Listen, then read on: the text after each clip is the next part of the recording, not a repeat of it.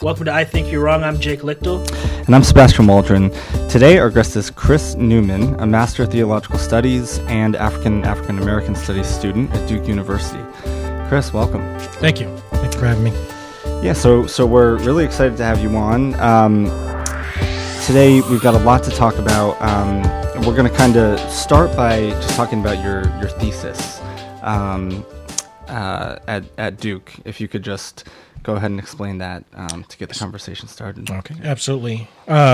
So my thesis here at Duke is a pretty unique thesis in and of itself, at least I believe that it is. So I am looking at, and from a comparative standpoint, the relationship between Jesus and Malcolm X from both a socio-political standpoint and also from a religious perspective as well. Mm-hmm. The reason why I think that this is unique is because oftentimes individuals tend to compare, and individuals, I mean anyone from academic to the church, mm-hmm. Have often compared Jesus with Dr. King. Right.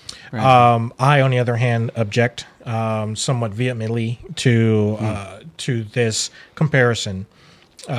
Which reasons I will definitely get into a mm-hmm. little bit later in the show. Mm-hmm. But ultimately, I am looking at Jesus, particularly from a political perspective, mm-hmm. And looking at Jesus from a political perspective during the last 3 years of his life, which is often looked at as being the ministry years of Jesus, and comparing that to the ministry era of Malcolm X. Okay. Both from a nationalistic perspective, mm-hmm. and then also from an overall religious perspective as well. Okay. So we're going to break that down soon going forward. But first, I want to just know a little bit about you too. Tell us a little bit about your academic background, what brought you to Duke, what brought you to this thesis, and then also your religious life too, and how that factors into to this study. Sure. So as far as what brought me to Duke is, well, number one, I think Duke is a fine school. Mm-hmm. I wanted to actually come to Duke because there was a class on an individual that I'm really very, very much a fan of, James Cone, who looked at Black liberation theology. Mm-hmm. However, once I got here, the class was no longer present. Other than that, I think that Duke is a place where I can kind of, I think, flesh out more of my ideas, and then also kind of help to develop myself and prepare myself for my PhD work. So once I graduate, I will be going into my doctorate work, working on, again, pretty much the same thing as far as the comparison to Jesus and Malcolm X. Mm-hmm. So previously, I have a Bachelor of Arts degree from The Ohio State University, and before then, I was an elementary school teacher. Believe it or not, I didn't know that. Okay. So I have a teaching degree for elementary school. Okay, so I was a teacher for 5 years. That's great. What grade? I taught third grade. Oh, okay. Yes. All right. I was a TA in a third grade class. Oh, okay. So wow. All right. Yes. I knew I liked you. All right, third grade's the best grade. So, okay. And what is your BA in? So my BA is in African Studies, but it's also my previous BA is in Early Childhood Education. Okay, gotcha, cool. Okay, Lichtel, do you have any questions before we? Well, I thought we wanted to talk about your religious background, how that factored into what you're doing with your studies. Yes. So. To begin, I grew up in a very devout Southern Baptist church home. Even though I'm from Ohio, just the Southern Baptist migration northward. My father is a minister, Reverend. I was going to call him Dr. King, Reverend Marvin Newman. High praise. Yes. So my father is Marvin Newman. He's been a minister since I think I was 3. Okay. So I grew up in a church and grew up with the teachings of Jesus and the teachings of religion as far as Christianity writ large. Mm-hmm. Once I became an adult, a lot of the things that I was taught, I started to question. Mm-hmm. Mainly the reason why I needed to believe in Christianity, why I needed to believe in Jesus. Not to say that there was anything wrong with that, but I became anti-organized religion, if you want to say that. So what that means to me is that I'm definitely a spiritual person. Mm-hmm. However, I just do not attempt to subscribe to organized religious ideologies because I think in some ways I find it to be a bit oppressive. I think I also find it to be a bit biased, mm-hmm. And it's more of a exclusive versus inclusive realm. Okay, and so ultimately I moved away from the religious aspect of life and started to try to embrace more of a spiritual realm and understanding myself in relationship to spirituality. So I definitely will say that religion is what you are taught. Mm-hmm. However, spirituality is what you are born with. So I think that once you kind of understand that and come to realize what that actually means, mm-hmm. Then I think that you can kind of function within both, paradigms of religion and spirituality. Sure. Yeah. So, I mean, maybe that's, I'm incredibly interested to see how that kind of shaped what you chose to study. I mean, Malcolm X coming from the Islamic tradition, the Jesus tradition. Yes. So, I mean, kind of how those... Which could mean a few different things. It absolutely means a few different things.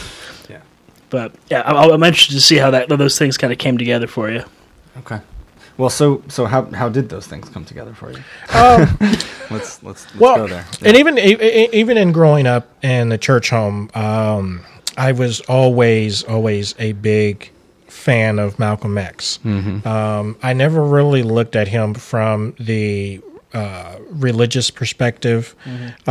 I always looked at him from the social revolutionary mm-hmm. Theology, a lot of his ideology, a lot of his rhetoric kind of spoke to me, mainly because he was really the only person that I knew growing up that spoke completely opposite of what I was hearing on a regular basis, either at home or in church. What do you mean by that?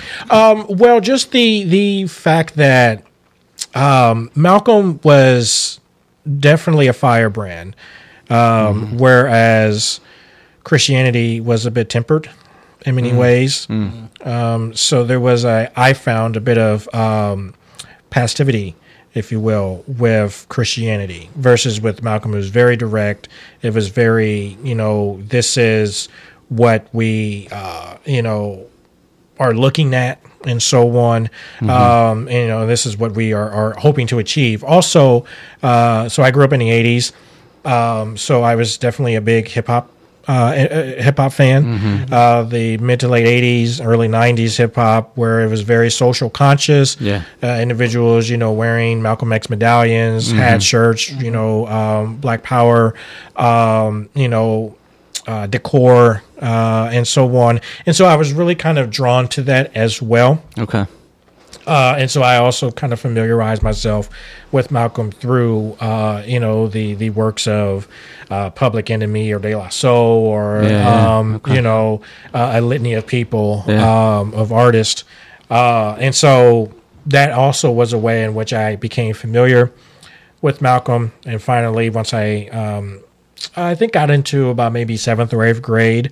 I started to, read drips and drabs of Malcolm's work. Ultimately, I ended up reading his autobiography mm-hmm. At some point in high school, and it all made sense to me. So, yeah. Okay, great. All right. So I want to get into your thesis a little more now. Let's just focus on one of them at a time to begin. Talk about Jesus in your research as a political figure during those ministry years. Yes. So I find that Jesus is perhaps one of the most misunderstood individuals in human history. And I also find Jesus to be one of the most mischaracterized individuals in human history. Okay.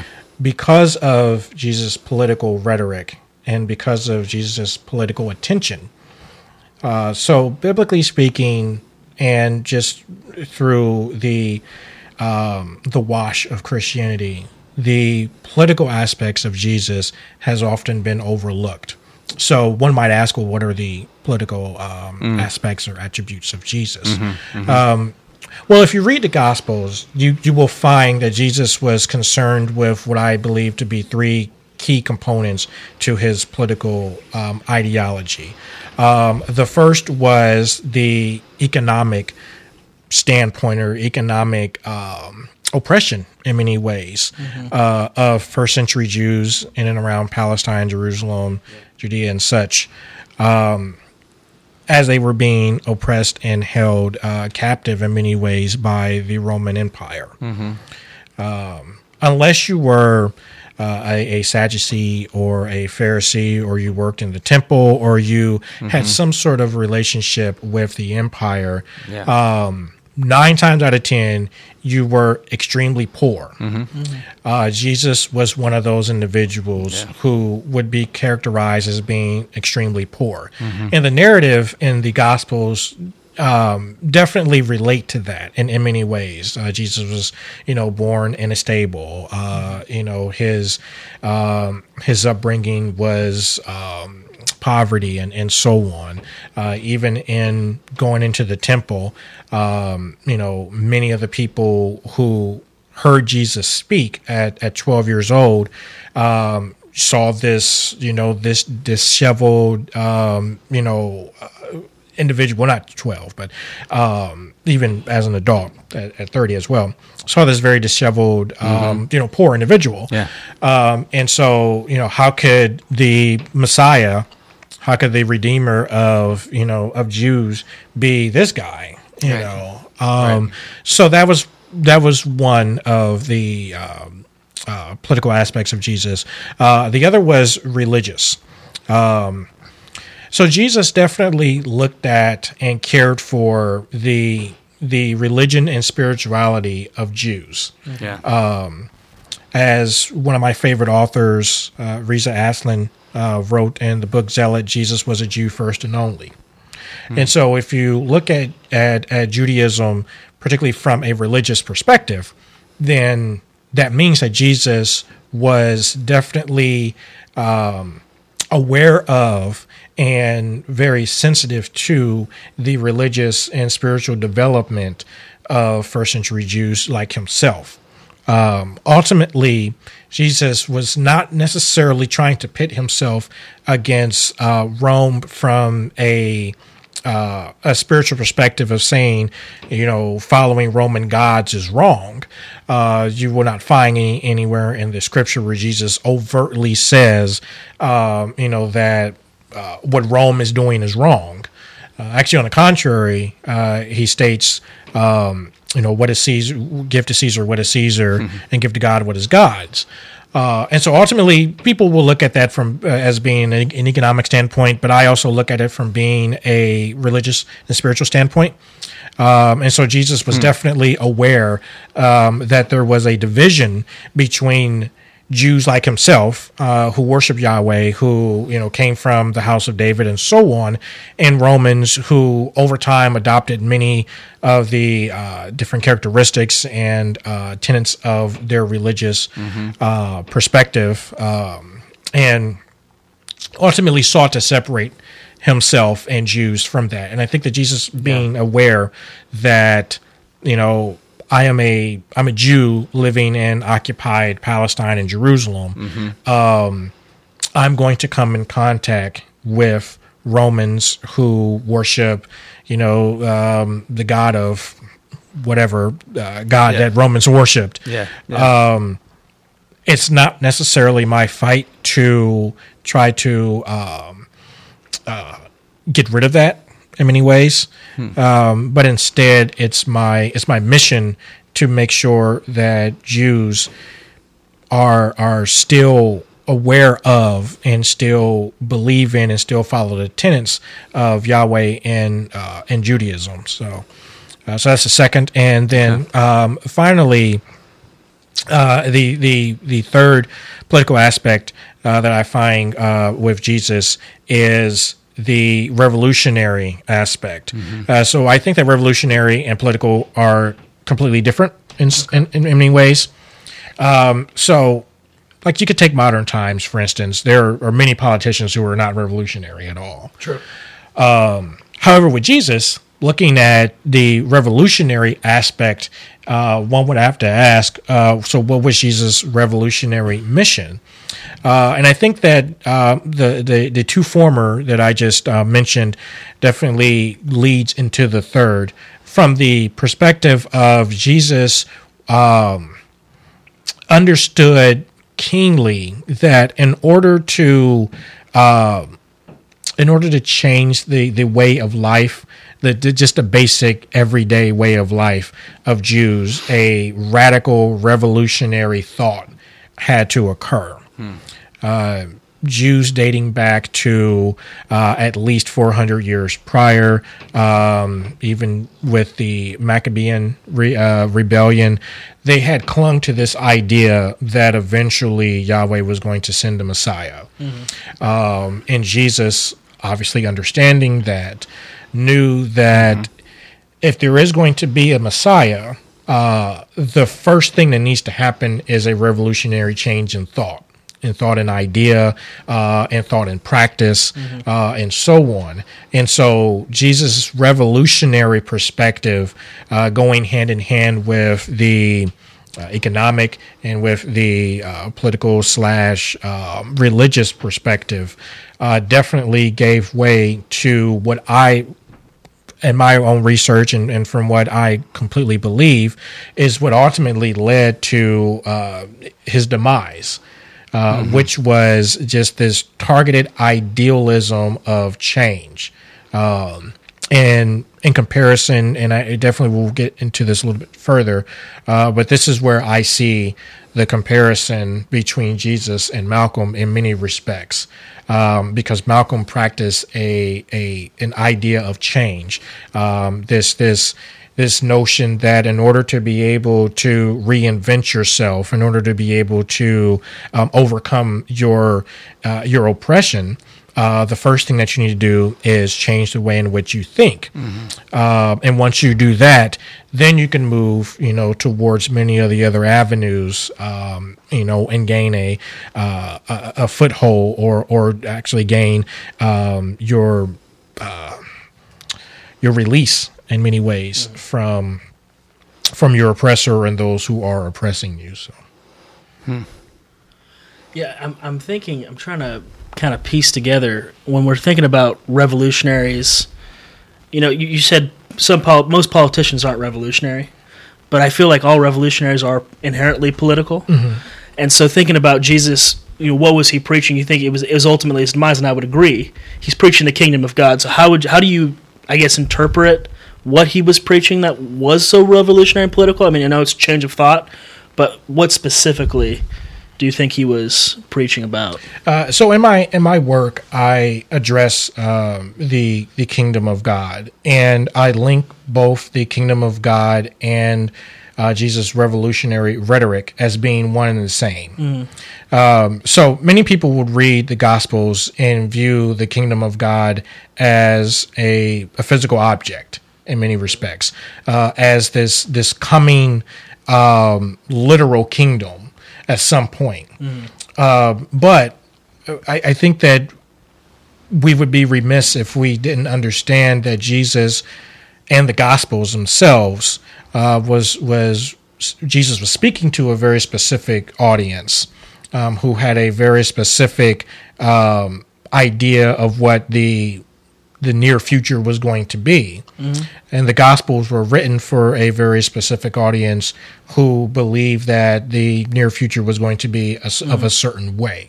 Sure. And so in looking at and comparing the kingdom of Jesus from an allegorical standpoint, and relating that to the revolutionary rhetoric of Jesus, Jesus was, in my opinion, was essentially saying that the kingdom of God is at hand because you are here. And as soon as you relieve yourself from believing in and thinking in things that are anti what Yahweh has decreed, not only to yourselves, but to your ancestors. And as soon as you remove yourselves from many of the, I want to say, paganistic practices of Rome, particularly in the temple, you know, then you will discover the kingdom of God. And I think that Jesus left a lot of breadcrumbs in this when he was indicating that, you know, God is within you. You know, and just other things in which Jesus was indicating that, you know, don't really be fascinated or fancy yourself in looking for, you know, the sky to open up and literally there is a kingdom of God coming down. You know, one of the verses in which I think speaks to this is when Jesus is saying that no one knows the hour or the day, and Jesus was trying to get people to remove themselves from this thought that, okay, on this day then God's going to come. God is already present. God is within you, so long as you believe in Yahweh, as long as you follow the strict tenets of Judaism, and as long as you are very, I want to say, faithful to Yahweh, then yes, the kingdom of God is going to be there. But the kingdom of God definitely, again, with it being political rhetoric and this change of philosophy. Was in, I think, in lockstep and was very, you know, interchangeable, you know, with Jesus's political rhetoric.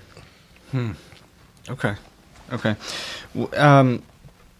Was it possible he was also talking about a literal kingdom, too? I don't think that he was. Okay. I don't think that he was. Not like a literal kingdom as in overthrowing the occupation of Rome.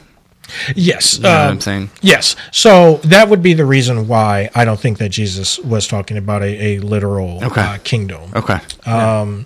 So in Matthew 10:34, Jesus says, "Do not assume that I have come to bring peace, but I have come to bring a sword." Right. And he's also indicating that, you know, don't assume that I am coming to destroy the Roman Empire. Ultimately, that is not my end game. What my end game is to save and rescue, you know, the Jews and Judaism in and of itself. It was not to establish his own religion, nor was it to establish his own kingdom. And so, yeah, I think that Jesus was definitely not looking, you know, to go into business of nation building, of overthrowing. Yes, yeah. And I guess I say nation building, you know, to kind of harken back to the 2000 presidential debate between Bush and Al Gore, and Bush smartly said that, you know, America is not in the business of nation building. So, so what did Jesus mean in your mind? What did Jesus mean when he claims that he is the Messiah? So basically, we really have to kind of understand what the term Messiah means, and try not to place Messiah as a definition in contemporary time. So what did Jews think about when they heard the word Messiah? So ultimately, Messiah is just being a redeemer, a deliverer in many ways, a messenger in many ways. And so Jesus definitely looked at himself as being a messenger of God, you know, not unlike Moses or David or Abraham or, you know, many of the other prophets. He definitely looked at himself as being a redeemer. As well, through his political rhetoric, trying to redeem the Jews who he saw falling away from Yahweh, and also just as a I would say a protector in many ways, a protector not only of Judaism but as a protector of Yahweh as well. Okay. So I think that Jesus definitely understood the first century definition of Messiah, which is in many ways why Jesus did not come to create his own religion.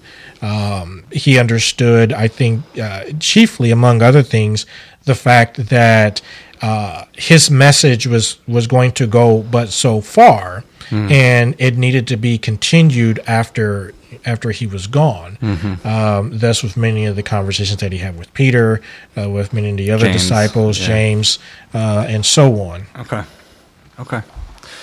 Lecter, what do you have to say about that?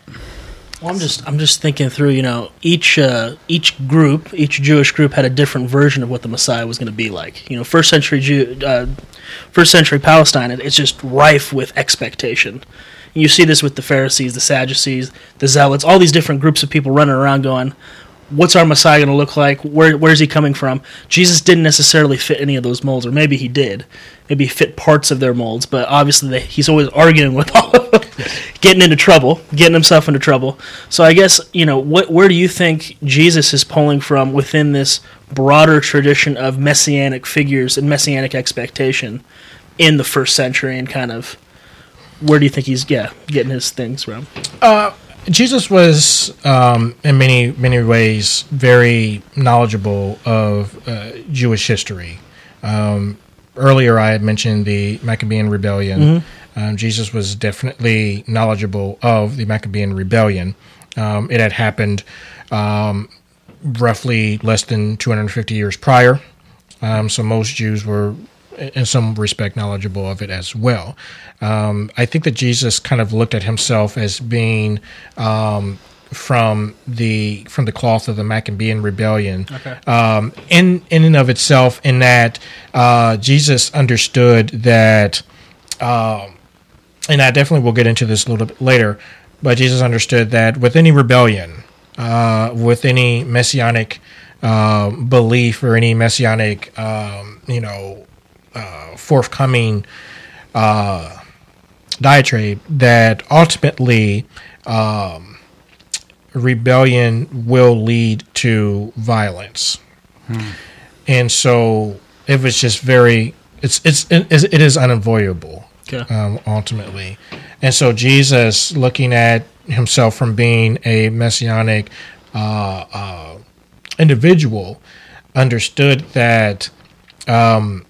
My job is to be a redeemer, to be a messenger, and to prepare the way for the upcoming violence that is ultimately going to happen. It was never a question of if, it was always a question of when. And so Jesus, again, being knowledgeable of the Maccabean Rebellion, and then also other rebellions as well. There were definitely other ones after the Maccabean Rebellion prior to Jesus as well.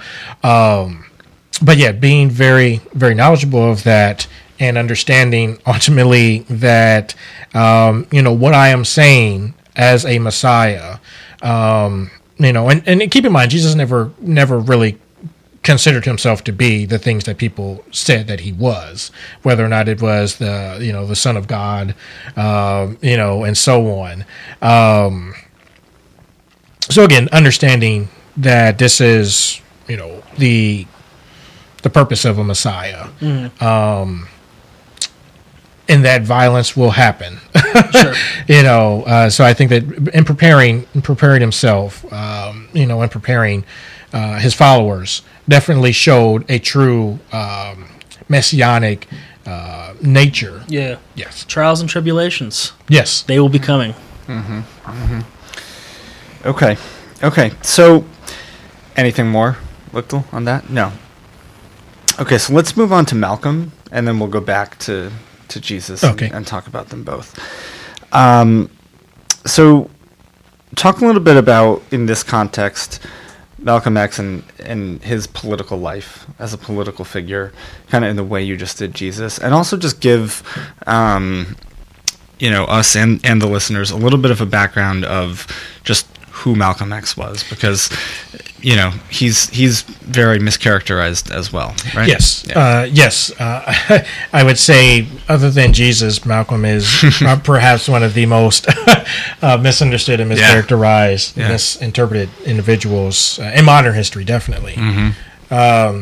So Malcolm was born Malcolm Little in Omaha, mm-hmm. Nebraska, in 1925, I believe. Yeah. His father was a follower of Marcus Garvey. Marcus Garvey being an early pioneer of African American civil rights, mm-hmm. particularly in New York. And Garvey's famous, I guess, activist work was the Back to Africa movement. Right. Mm-hmm. And so Malcolm X's father, being not only a follower of Garvey, but also being a Baptist minister as well, Malcolm definitely grew up in an environment where he was somewhat familiar with Christianity, but also grew up in an environment where the needs and the urgency of black redemption was at the forefront.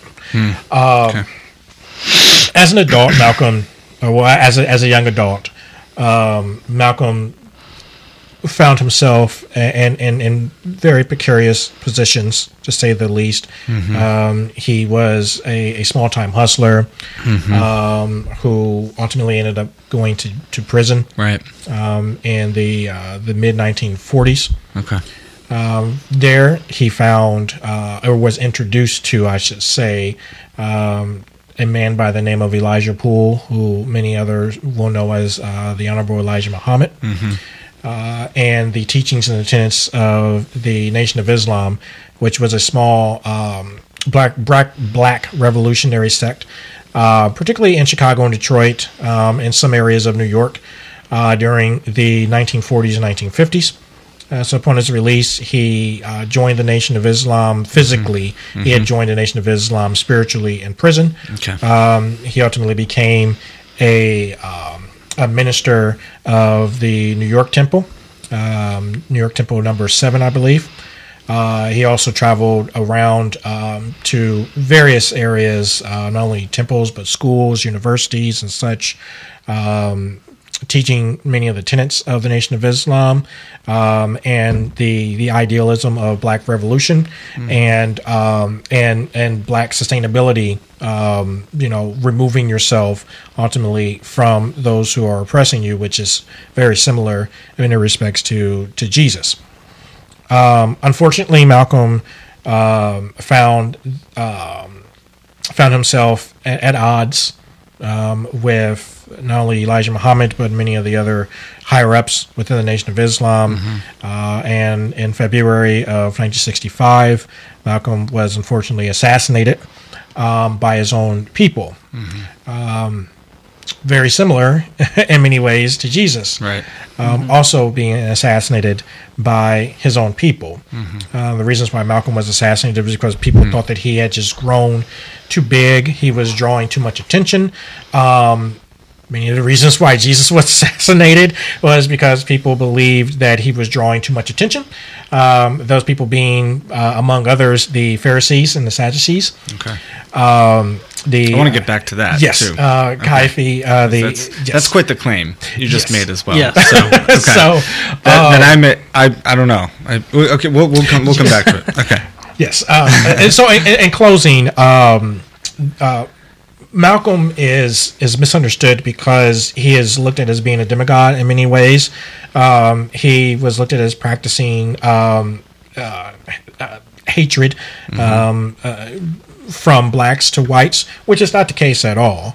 Malcolm was looking to separate himself and thus black people from white people, being from a power structure, not from an actual physical, I do not want to live next door to a white person. I don't want to worship in the same area as a white person.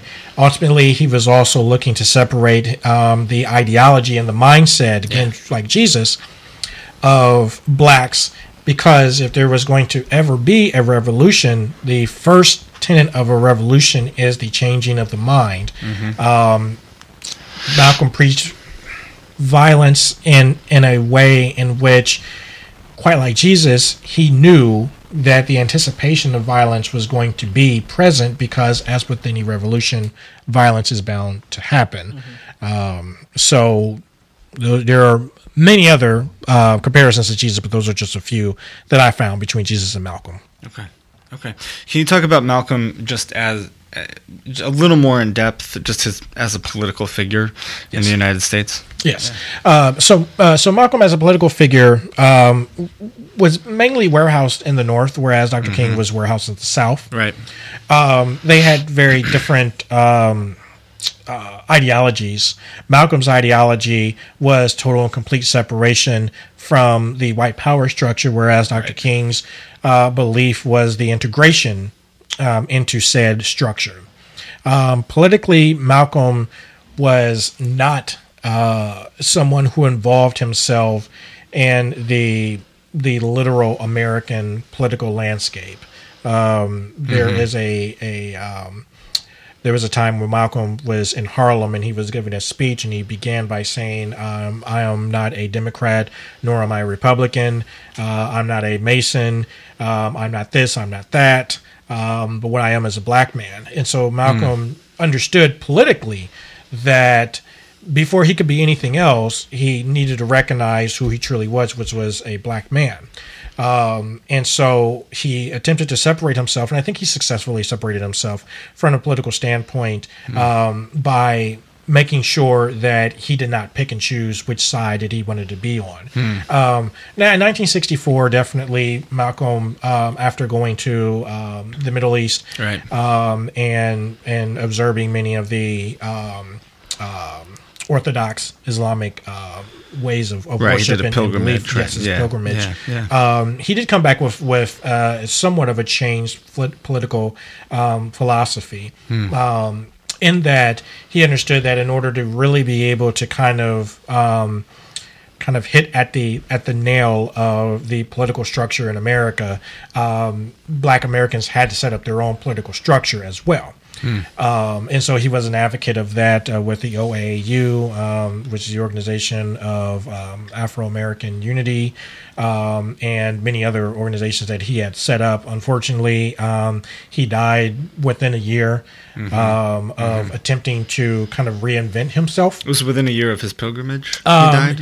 Yes. So he returned from his pilgrimage in, I believe, June of 64 and was assassinated in February of 65. So... Okay. All right, Jake. Yeah, I'm just curious. So when you're talking about Malcolm wanted to separate himself as far as their own political structure for black people, what would that look like? I'm trying to puzzle out what that actually means. It's difficult to say in many respects with Malcolm because he did live a life of reinvention, and it's. I want to say that because he had changed so much in such a short period of time, it was a bit difficult to pin down exactly what he was looking for. Malcolm before 1963 was a very staunch black separatist individual from all political fronts, representing the Nation of Islam. Malcolm post 1963 into 64 and early 65 was not as staunch. And so I think had he stayed alive, and forgive me, I probably am the last person who should say exactly what Malcolm was thinking, or what he was planning. But just from reading different material, talking to different people who were followers of his, even post the pilgrimage, I think ultimately what Malcolm was attempting to do was to first set up a political structure for blacks in that there would be political representation. Malcolm understood that in order for blacks to be able to be taken seriously, they needed to have a political representation so that they could go to they could go to Congress, they could go to the Senate, they could go to the White House, and express their grievances.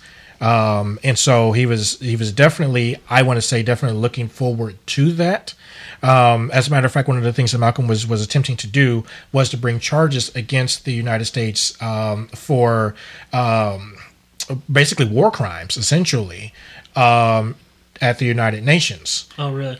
So that was one of his big things that he had mentioned when he came, literally when he came back from his pilgrimage, the very first interview that he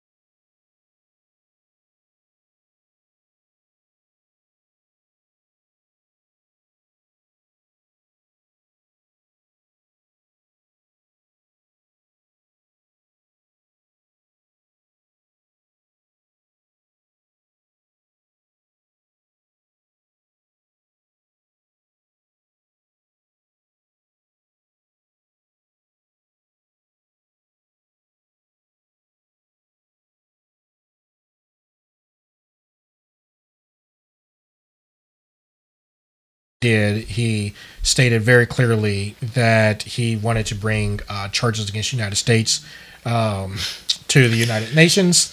So if I think if you look at that from a political standpoint, it's like, yeah, you know, we're definitely going to be going on the political route here. We're going to, you know, invoke the United States or the United Nations. So not much has changed. Yes. Okay. So, so let's talk about them coming to. We've kind of danced around the comparisons between Jesus and Malcolm. Now let's kind of dig right in and get right to it. How did this kind of synthesis of the two originally, come about in your mind, and you know, what have you found since in your research? Yeah. Well, I want to credit James Cone, the late James Cone, the founder in many respects of Black liberation theology, for developing my theology and for developing my thesis. Okay. Originally, I was only going to be looking at Jesus from Jesus solely in a political perspective. Okay. But after reading James Cone, I really and really the main book that I read was Martin and Malcolm in America. And so reading that, I really began to understand a little bit more of the comparison between Jesus and Malcolm. And how both related to each other, again, from political, socioeconomic, religious standpoint. So I think that once I began to really develop that and just doing my own research, I'm like, these are similar thoughts. Right. These are similar actions. These are similar aspirations between the two. And while I won't say that it's uncanny, I won't go that far. I will say that it is quite unique in a sense that both had a very explicit idea of what they wanted to achieve for not only just themselves, of course, but for their people. And they had a direct understanding of how to go about achieving that. So yes, and ultimately getting to the nuances, if you will, of my research, I ultimately found that Jesus and Malcolm shared a lot of commonalities that I think people tend to not really recognize. People tend to really compare Jesus to Dr. King. But I think if you really start to look at, the political rhetoric of both Jesus and Malcolm, you will find that there are a lot of commonalities between the two. Okay. Like what specifically? So one of the things that I found, and I mentioned previously, was the way in which both were coming at everything from a political standpoint. So I consider Jesus to be a nationalist. I don't look at that as being a dirty word, whereas some people do. Malcolm was also a nationalist. Malcolm represented the black nationalist regime in many respects. Jesus being a Jew first and only and caring about the welfare of Jews made him a nationalist. Malcolm being a black man first and only and caring about the welfare of blacks made him a nationalist. Also, as I mentioned, the understanding of what revolution meant and understanding what revolution needed, where it needed to begin, and where it ultimately would end up. So again, with Jesus really wanting to change the ideology and the philosophy and the way of life and thinking of first century Jews, knowing that Jews were not in any type of political, social, economic, or military position to overthrow the Roman Empire, understood that, well, the only thing that we can really do right now is to change our way of thinking and go back into, appreciating and being faithful to Yahweh. Malcolm, on the other hand, was very, very clear about this as well. As a matter of fact, during one of his speeches, he made a statement of just being on the right side of God and wanting to make sure that black people were on the right side of God. And that took changing the way in which you thought, the way in which you perceived yourself, and the way in which you perceived the world around you.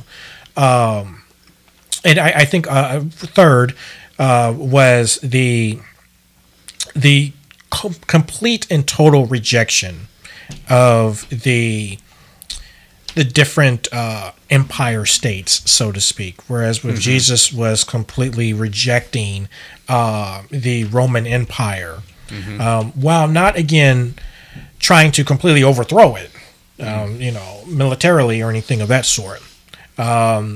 Whereas Malcolm was completely the same. You know, here he is attempting to reject the American empire, so to speak, while knowing that, well, militarily we cannot fight against it. So they weren't trying to overthrow. They were rejecting the powers that be. That makes sense. Yeah, and you know, I want to push back on this portrait of Jesus just a little bit. I see. It's good. I was actually about to get there. Okay. So you know, I think Lichtel and I probably will both want to push back in different ways, and probably in different ways. I think Lichtel might even want to push back more. So go ahead. Yeah, I mean, I can level with you on the looking at Jesus as a historical figure, right? You know, remove the religious aspects as far as me being a Christian. I can look at that historical context-wise and go, yeah, he was probably a messianic figure that thought he was... Maybe he actually believed he was God, or maybe he thought he was this messianic figure in a very particular way from a historical sense. I don't necessarily know about the nationalism piece. I think in some ways that's accurate, but I also... I don't see the Jesus portrayed in Scripture...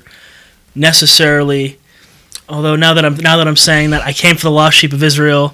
You know, so I mean, I get some of that argument, but I mean, especially some of the political elements of Jesus, I don't necessarily know how. I'm trying to formulate, because you know, Seb, how about you? Let me think about it a little bit more, because I'm verbally processing on the podcast right now. Okay. That's something that's your thing, Lichtel, right? Thing. But even more concrete pushback.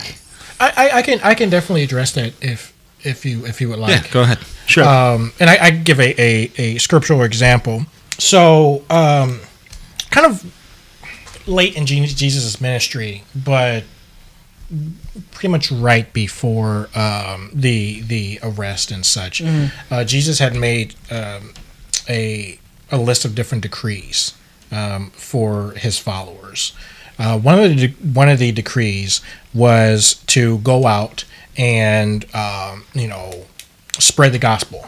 This is obviously pre resurrection and ascension and such. But one of the things that Jesus said was, do not go and commune with the Gentiles. I find that to be very nationalist in many respects. But there was also other Jewish factions that he had cautioned the disciples to not engage with as well. And so I think that speaks to a nationalism in some ways, because Jesus was saying, okay, we need to be separate from, you know, the Gentiles over here, or we need to be separate from, you know, this Jewish faction over here. Because, again, and knowing how revolution can be, there is going to be rejection. Particularly from certain Jewish sects. As far as the Gentiles, I think that they just could have taken it either way.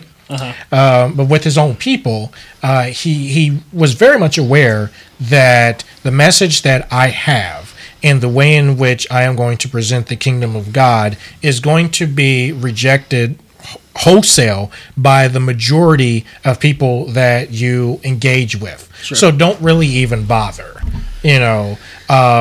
Stay within, you know, your area. Mm-hmm. And I think that, again, I think that, personally speaking, I think that that does speak to Jesus' nationalistic perspective and Jesus' nationalistic rhetoric, because of the separation of himself, his Jews, his disciples, and his followers, and then everyone else.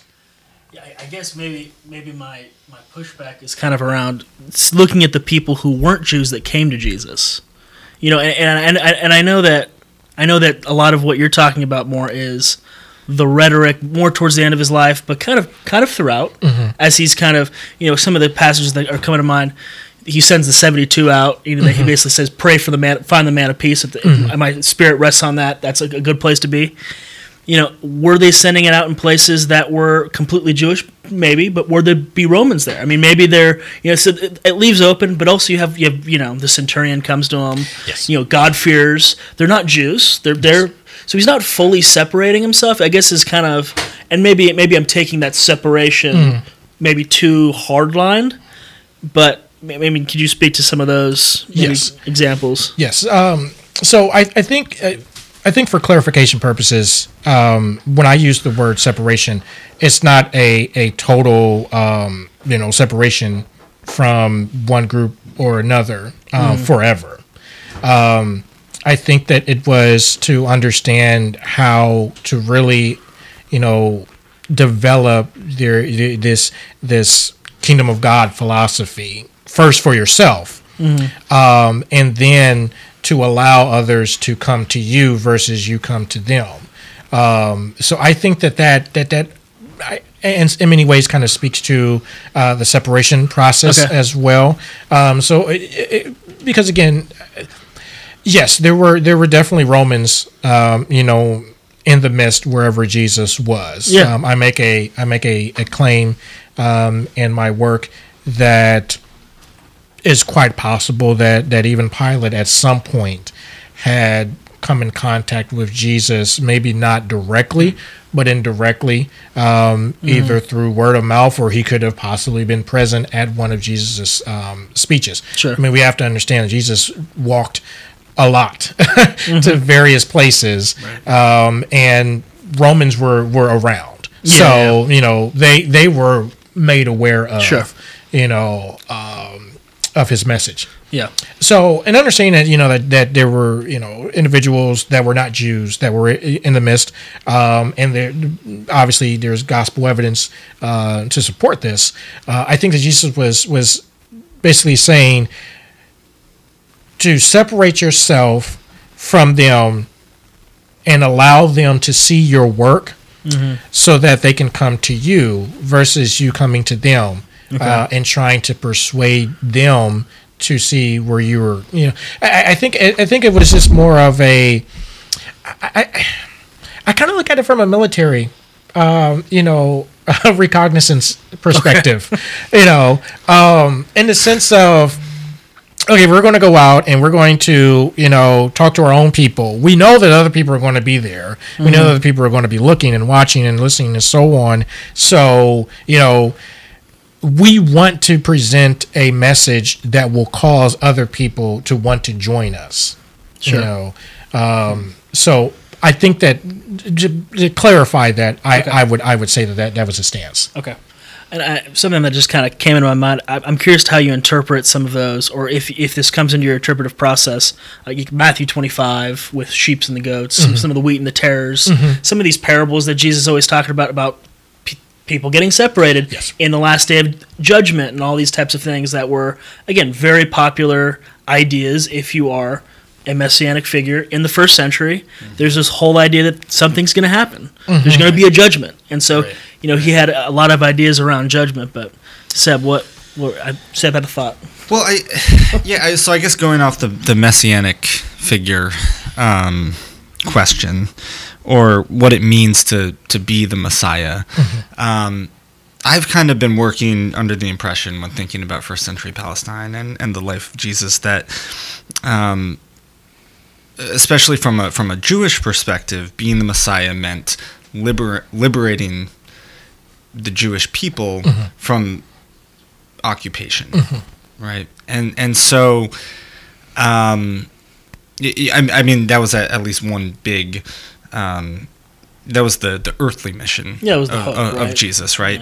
Yeah. But the fascinating part about Jesus, and actually Reza Aslan points this out too, is that he, if we take that to be the idea of what the Messiah was, Jesus failed. Yes. Right? Jesus failed at what it meant to be the Messiah. But the fascinating part is not necessarily that he failed, but that his followers continued to preach his message. Yes.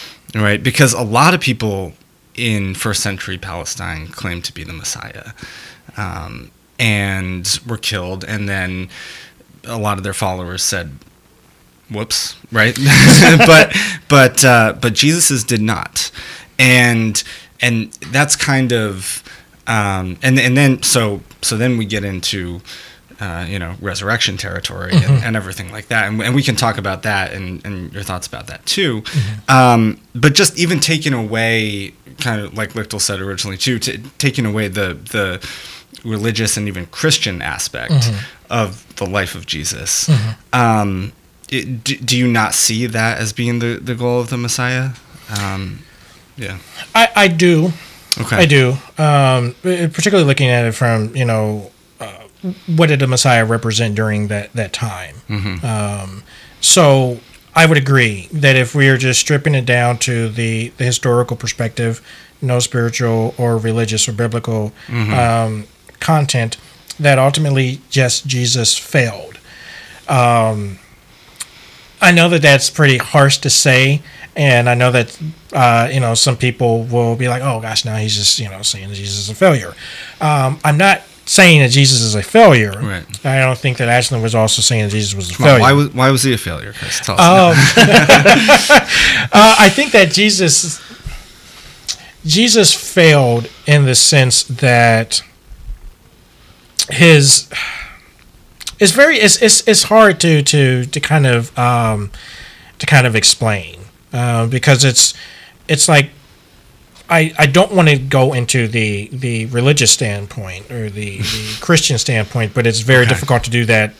It's very difficult to not do that because Christians would say he didn't because of the resurrection. Right? Yes, so and that's why his disciples continued to and then even mission. With with the ultimate development of Christianity, so it's difficult to say that Jesus failed, and then there is this worldwide religion. Yeah. So but then it's like now I'm bringing in the religious aspect of it, and I can't really stay within the historical realm. So if I could stay within the historical realm, sure. I would say that ultimately Jesus failed in the sense that he was not able to fully redeem first century Jews away from Rome, and then also to redeem them back to Yahweh. Mm-hmm. In that, and I think this is critical in looking at it from this failure perspective. Jesus definitely wanted his followers and his people to redeem themselves back to Yahweh. Mm-hmm. In the aftermath of Jesus' death and resurrection, it became Judaism and Christianity.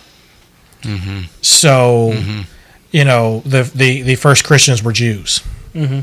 So ultimately, did Jesus actually succeed in completely getting the Jews back on Yahweh's side, as Malcolm would say, on God's side?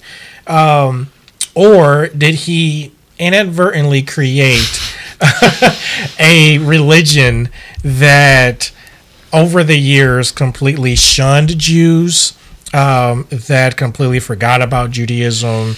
I think Paul created that for us. But what do you think about that?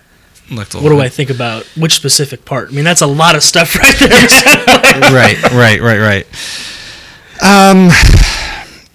I don't know what. So I because I think when talking about the life of Jesus and who Jesus was, you know, like Chris said, it is hard to remove the religious aspect too. Mm-hmm.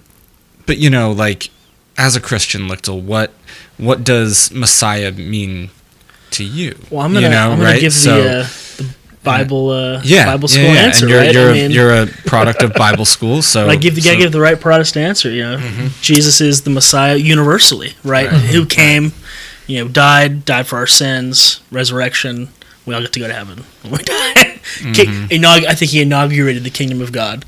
Instead of, I think, mm-hmm. I like the interpretation that it was kingdom of God is about changing your mind, because he said, hey, repent. Mm-hmm. The kingdom of God is at hand. Mm-hmm. It literally changed your mind.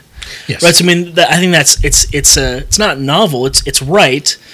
I think it doesn't go far enough. Mm-hmm. You know, because I think, again, as a Christian, as someone that believes this type of stuff, as a religious person, that the kingdom of God, he inaugurated something. I think it's spiritual. I think there will be some sort of, I'd agree with that too, you know, for the actual material component to it. Again, in the eschaton, in the end. Yeah. But as far as what he inaugurated and what he was doing, it was a spiritual thing, and it maybe we can equate the spiritual with the change of mind. Maybe the thing, you know, we can put those kind of ideas together. And, you know, from a historical perspective, they were ideas, and from a spiritual, it's the spiritual thing he inaugurated. Because when you have an idea, it's something that exists somewhere, yes, right? And so it actually does create. It creates like a infrastructure for itself in the hearts and minds of people, mm-hmm. right? Yeah. So maybe that's what, if from a historical perspective, we're talking about with this sect of Judaism that ultimately became Christianity. Mm-hmm. I don't know. What do you think about that? No, I mean, and I agree. I'm kind of in the middle of both of you two, I'd say, you know, because I originally, I've kind of come back, you know, to embracing Christianity fully, right, and Jesus as God fully, but I also, you know, what kind of got me started on this path was this path of divinity school was the political life of Jesus, yes, right? I mean, Zealot is actually one of the books that really inspired me, yes, and helped me realize I do want to follow the life of Jesus, mm-hmm. and so I think, you know, I do think in the midst of this conversation, regardless of what you think, of who you thought Jesus was, his mission, his earthly mission, I think we would all kind of agree on. Yes. And, yeah. Yeah? I don't know. Maybe not. Lichtel, why not? Well, I mean, you know, when you say his earthly mission, are you talking about the religious side of that, or are we just talking about from the... Like, it's so hard to separate those things, right? Can you really separate those things? I think everything he did was pretty political. Was related to the political. And I mean, he was a troublesome political figure for Rome. And we also have to remember too.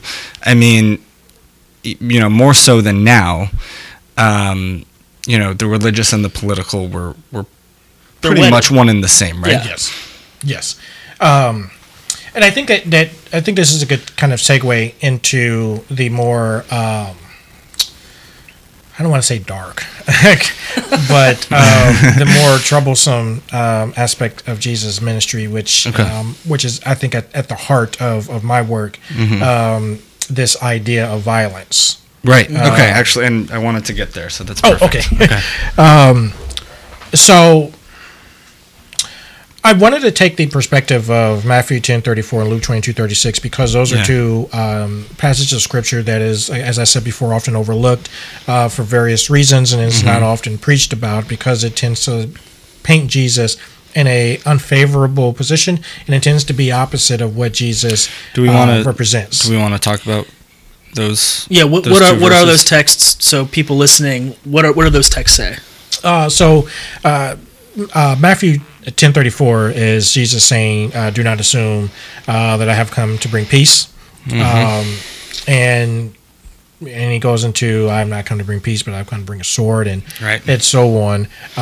My favorite scripture of the gospel, believe it or not, is actually Luke 22:36, okay. where he is telling his disciples after the Lord's Supper, where he basically says, look, there's some people that are coming around, they're looking for me. I'm...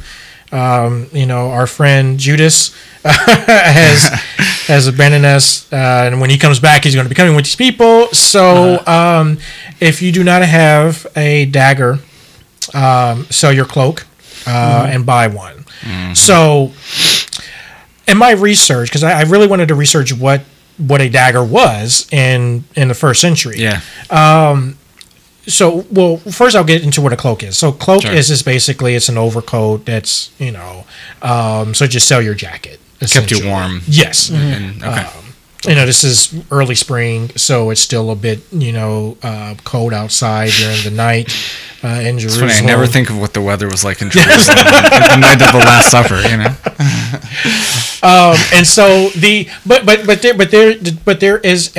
There's an element of sacrifice that Jesus is asking of his disciples. Yeah. It would be very easy to just say, okay, we'll sell this and then buy that. Yeah. But sell the thing that keeps you warm, And I think in looking at it from a metaphor or from an allegorical perspective, the thing that was keeping the disciples warm was Jesus' message, was the mission at hand. Okay. So if you can sell that, if you can sell the message, and then it's like, well, who are you selling the message to? And so it goes back into the whole separation of we'll go to these people versus not these people, and so on. But from a literal perspective, Jesus is saying to sell your cloak or your jacket and to buy a dagger. So a dagger in first century Palestine was essentially used to kill. It was not. It had no other purpose. You were right. This is pretty dark. You didn't just cut cheese with it. No. It was not. It was not a household item that was used in. No way to spin it. Huh? Yeah. Okay. No way to actually. It was not used to cut unleavened bread. Okay. But.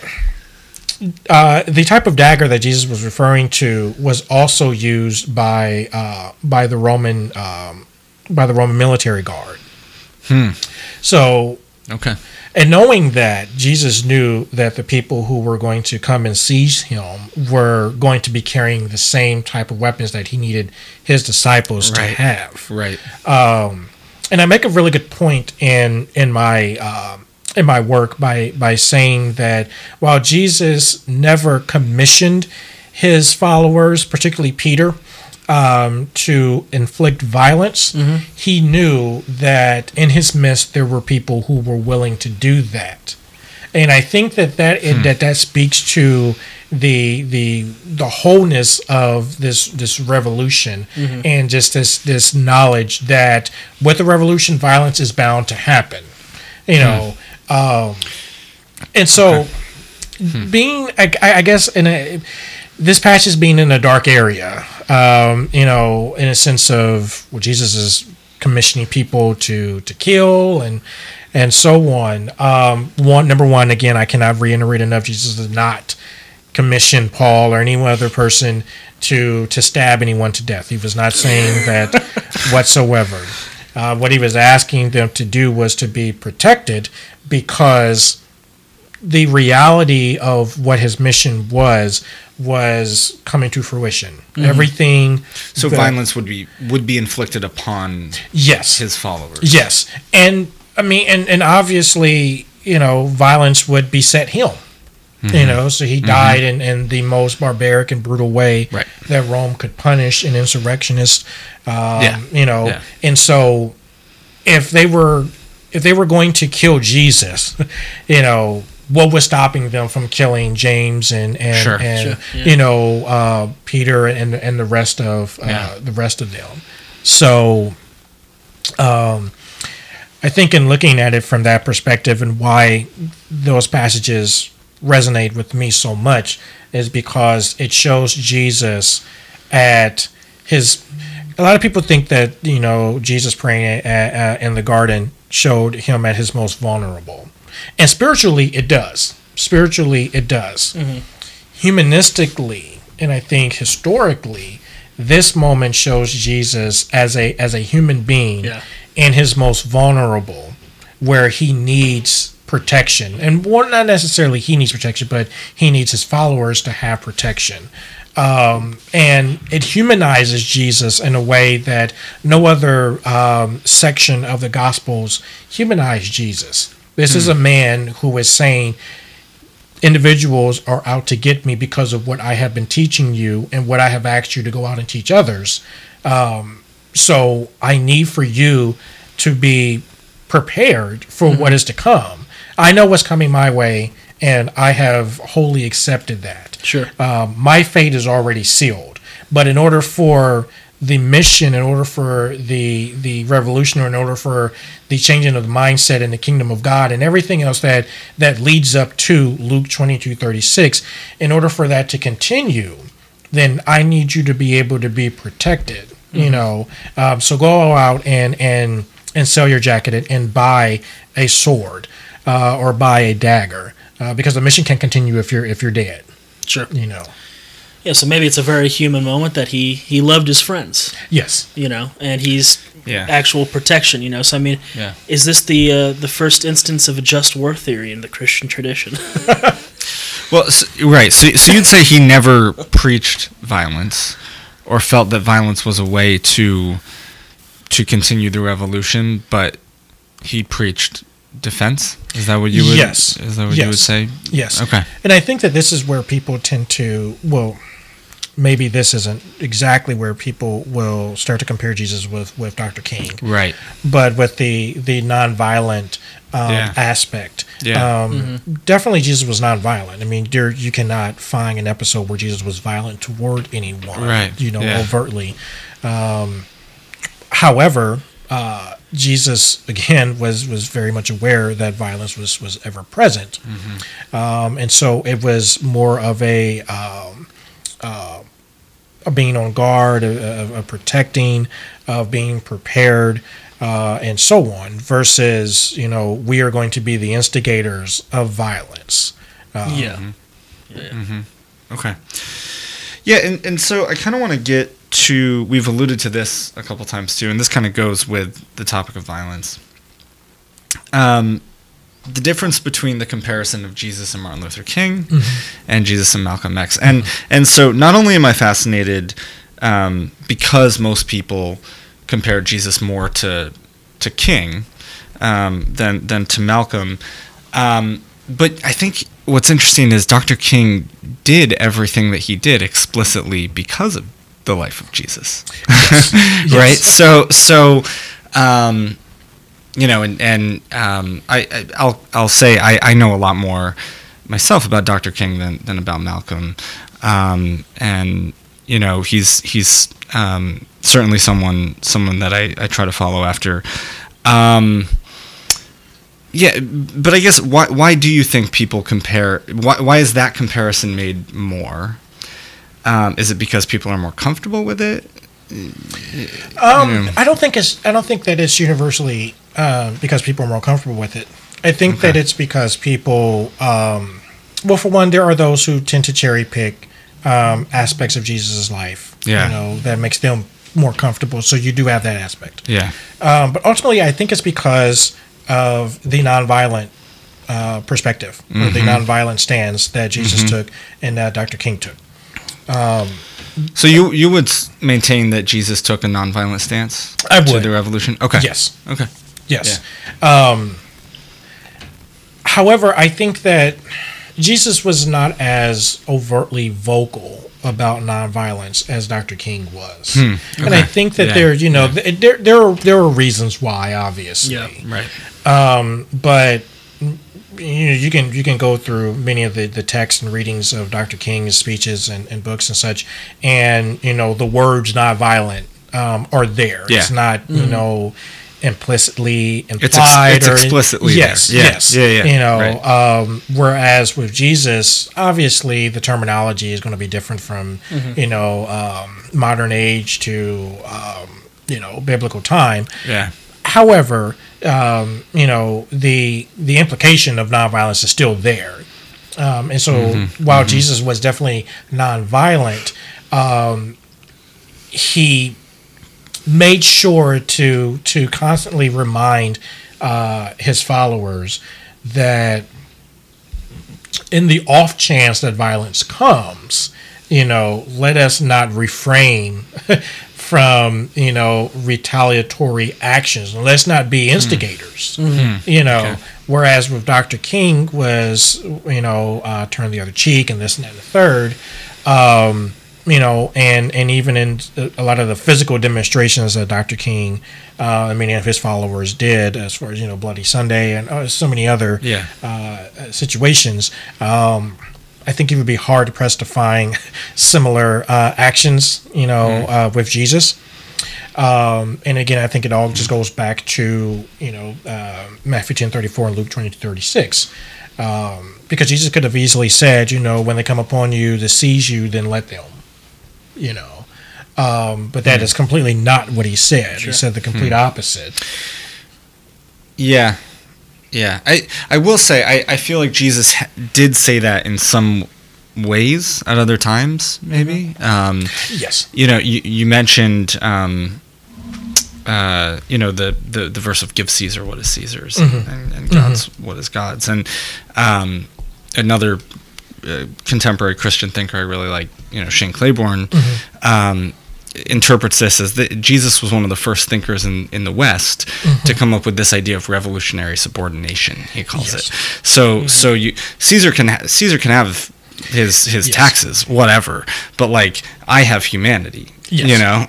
Yes. And it's through abiding by the laws of an oppressive state you expose its evil. Yes. Right. Mm-hmm. And that's textbook Dr. King too. So so I mean for what it's worth, that's kind of where I find the comparisons mm-hmm. between mm-hmm. those two in my head, but I don't know what you think about that, Chris. I agree.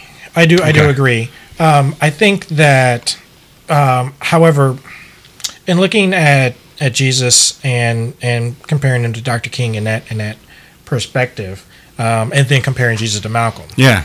Right. Yeah.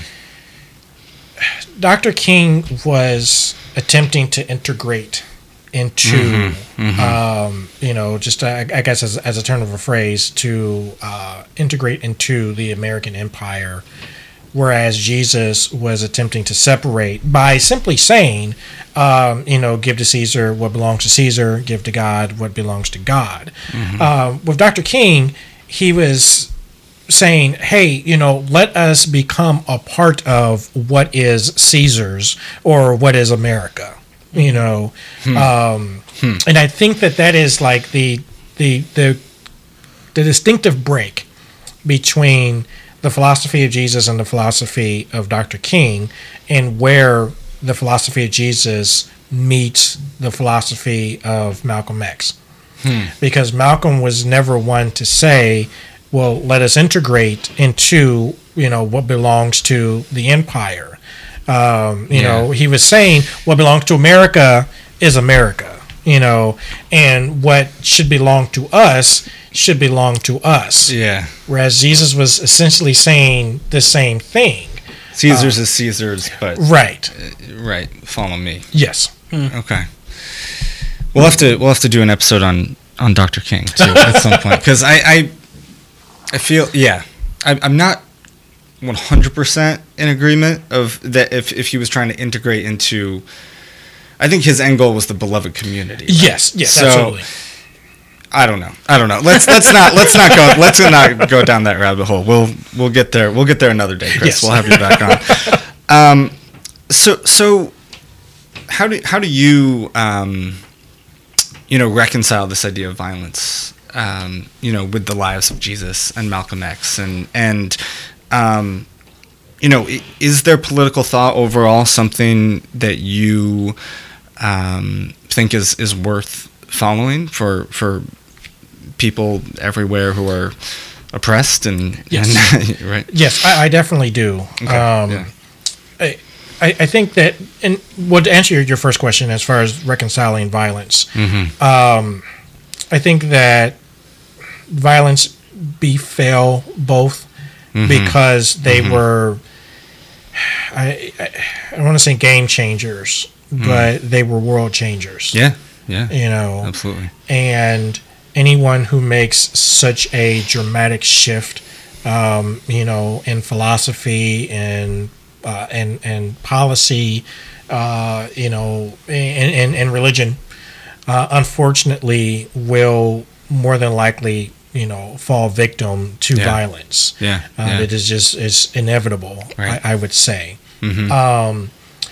But I think that there is a demonstration of reconciliation in the violence of both, and in death of both, and in Jesus' case, the resurrection. Mm-hmm. Because you can look at Jesus' death and that's the end of the story, you know, and just say, okay, where's the guy? He, you know, he had his mission. He, you know, he came and he upset the establishment. They murdered him, and then that was it. But you cannot just leave it there. No. And the same thing with Malcolm. You can say, okay, here's a man who was very, very, you know, vehement, you know, and adamant about the redemption of his people and getting them back on the right side of God. He failed, and that's it. Mm-hmm. But that obviously is not the case either. So I think that there's life in the death. You know, obviously there's life and the death for Jesus because there's Christianity, mm-hmm. and for mm-hmm. those who are Christians believe that, you know, eternal life comes through accepting Jesus and you know, and the resurrection and everything that comes along with that.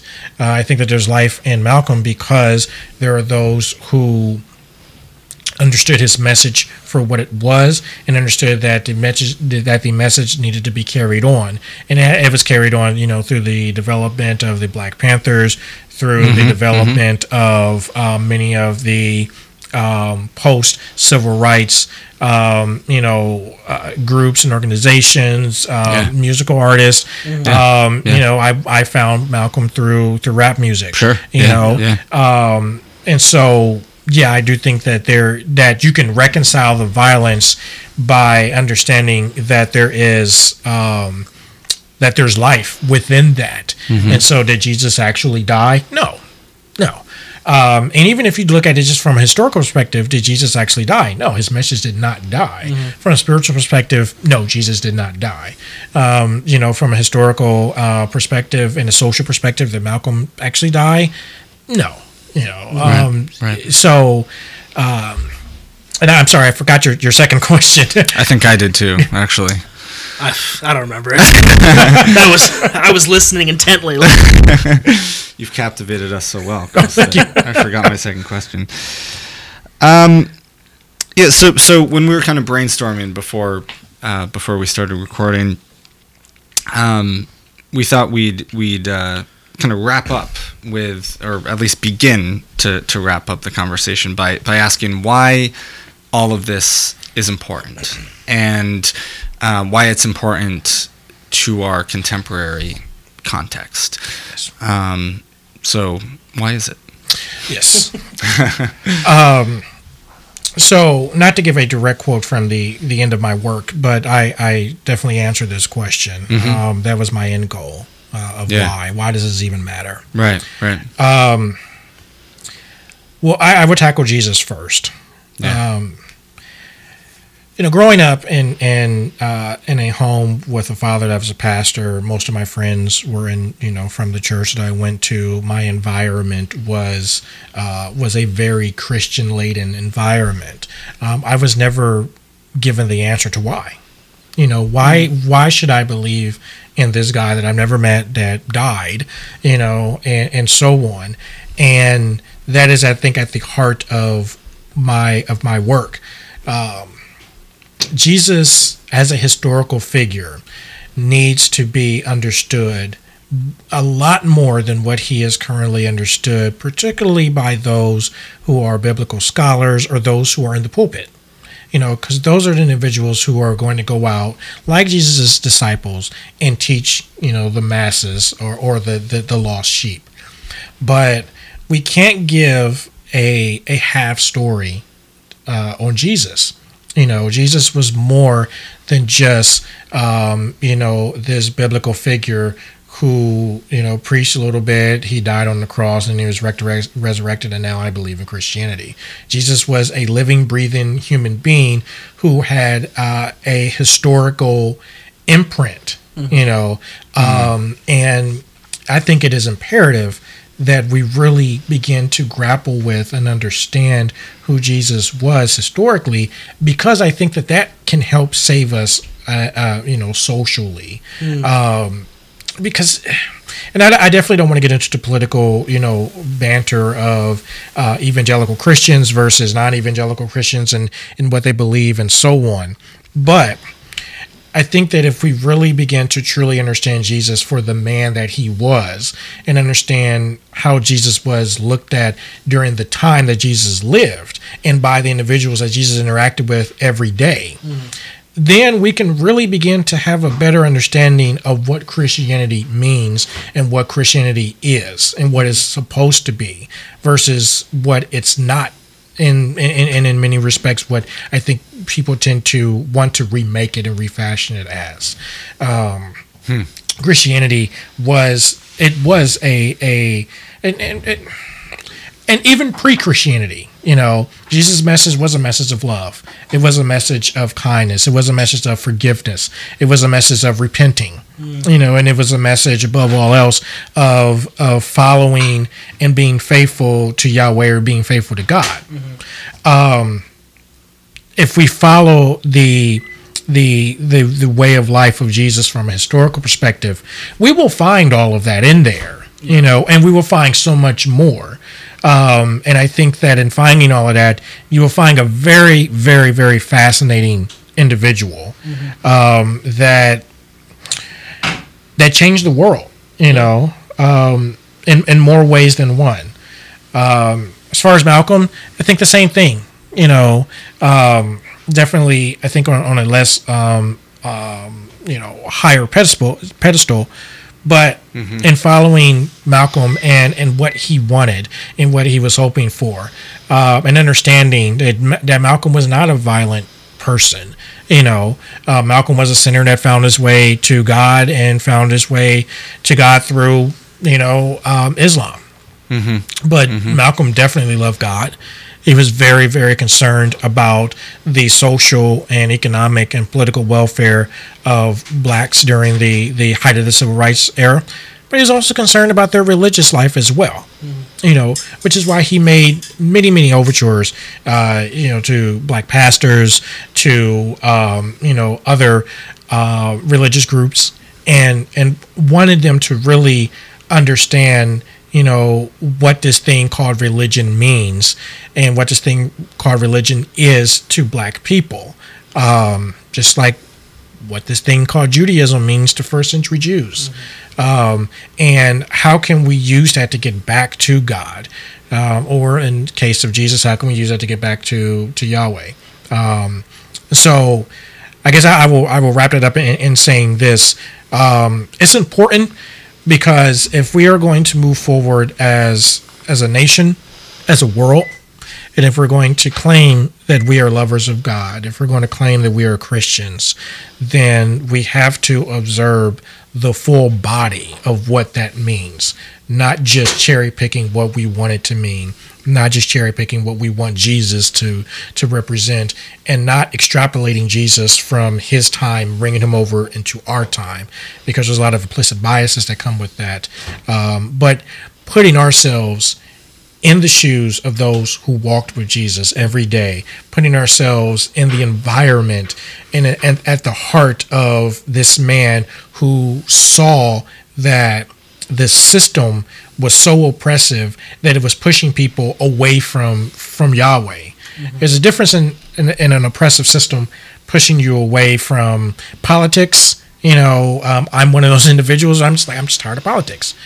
But it's a completely different ballgame, I think, when that system completely removes you from thinking about Yahweh and changes your mind.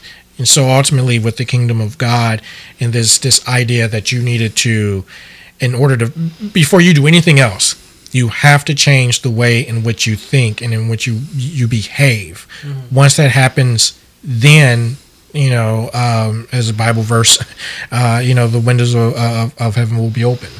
Yep. And so I think that definitely is why it's important. It's a lot to think about. I think I think we've come to the conclusion that it is pretty important. Yeah. Yeah, I mean, usually at the end we ask our guests for a last word, if they have anything left to say that we didn't get to or not, but I think you left it all out there. Yes. So. Well, this has been such a fascinating discussion. And, thank you. And we really appreciate you coming on, Chris. Thank you. Thank you for coming on. Thank you. All right. Thank you. Thanks for listening to today's episode of I Think You're Wrong. If you would like to contribute to the conversation, follow us on Facebook or Instagram at I Think You're Wrong Pod.